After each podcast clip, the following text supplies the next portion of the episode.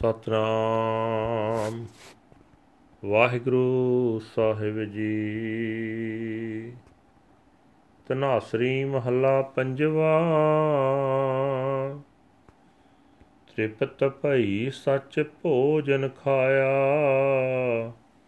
ਮਨ ਤਨ ਰਸਨਾ ਨਾਮ ਤੇ ਆਇਆ।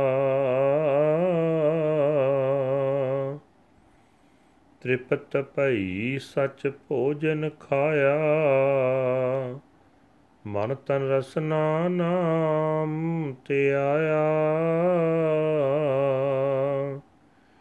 ਜੀਵਨਾ ਹਰ ਜੀਵਨਾ ਜੀਵਨ ਹਰ ਜਪ ਸਾਧ ਸੰਗ ਰਹਾਉ। ਅਨਕ ਪ੍ਰਕਾਰੀ ਬਸਤਰ ਓਢਾਏ ਅਨ ਦਿਨ ਕੀਰਤਨ ਹਰ ਗੁਣ ਗਾਏ।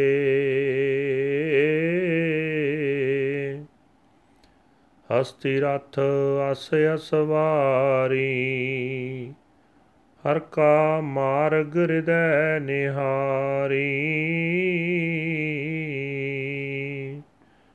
ਮਨ ਤਨ ਅੰਤਰ ਚਰਨ ਧਿਆਇਆ ਹਰ ਸੁਖ ਨਿਦਾਨ ਨਾਨਕ ਦਾਸ ਪਾਇਆ।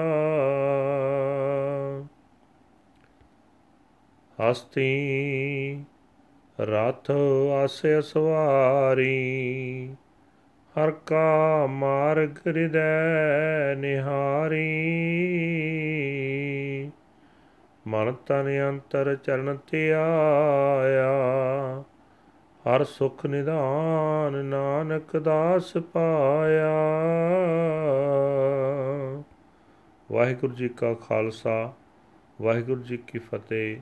ਇਹ ਹਨ ਅੱਜ ਦੇ ਪਵਿੱਤਰ ਹੁਕਮਨਾਮੇ ਜੋ ਸ੍ਰੀ ਦਰਬਾਰ ਸਾਹਿਬ ਅੰਮ੍ਰਿਤਸਰ ਤੋਂ ਆਏ ਹਨ। ਸਹਿਬ ਸ੍ਰੀ ਗੁਰੂ ਅਰਜਨ ਦੇਵ ਜੀ ਪੰਜਵੇਂ ਪਾਤਸ਼ਾਹ ਜੀ ਦੇ ਤਨਾਸਰੀ ਰਾਗ ਅੰਦਰ ਉਚਾਰਨ ਕੀਤੇ ਗਏ ਹਨ।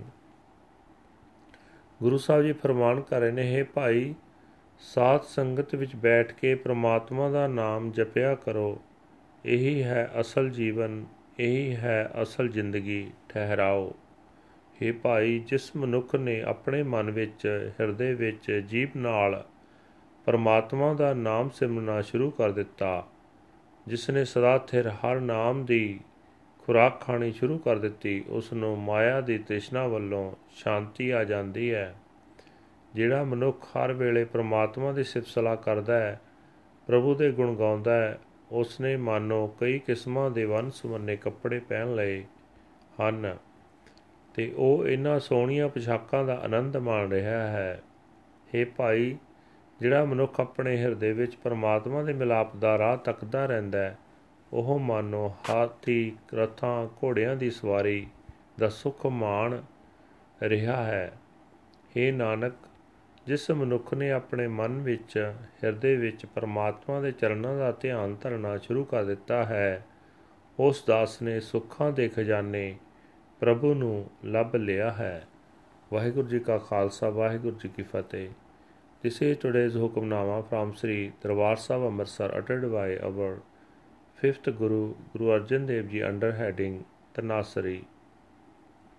Tanasari, fifth Mahal. Guru Sahib Ji says that I am satisfied and satiated eating the food of truth with my mind, body, and tongue. I meditate on the Naam, the name of the Lord. Life, spiritual life, is in the Lord.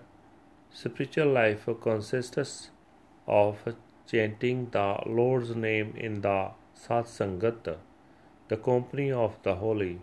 Pause. He is uh, dressed in robes of all sorts. If he sings, sings the Kirtan of the Lord's glorious praises day and night, he rides upon elephants, chariots, and horses. If he sees the Lord's path within his own heart, meditating on the Lord's feet deep within his mind and body, slave Nanak has found the Lord the treasure of peace Waheguru ji ਕਾ ਖਾਲਸਾ ਵਾਹਿਗੁਰੂ ਜੀ ਕੀ ਫਤਿਹ।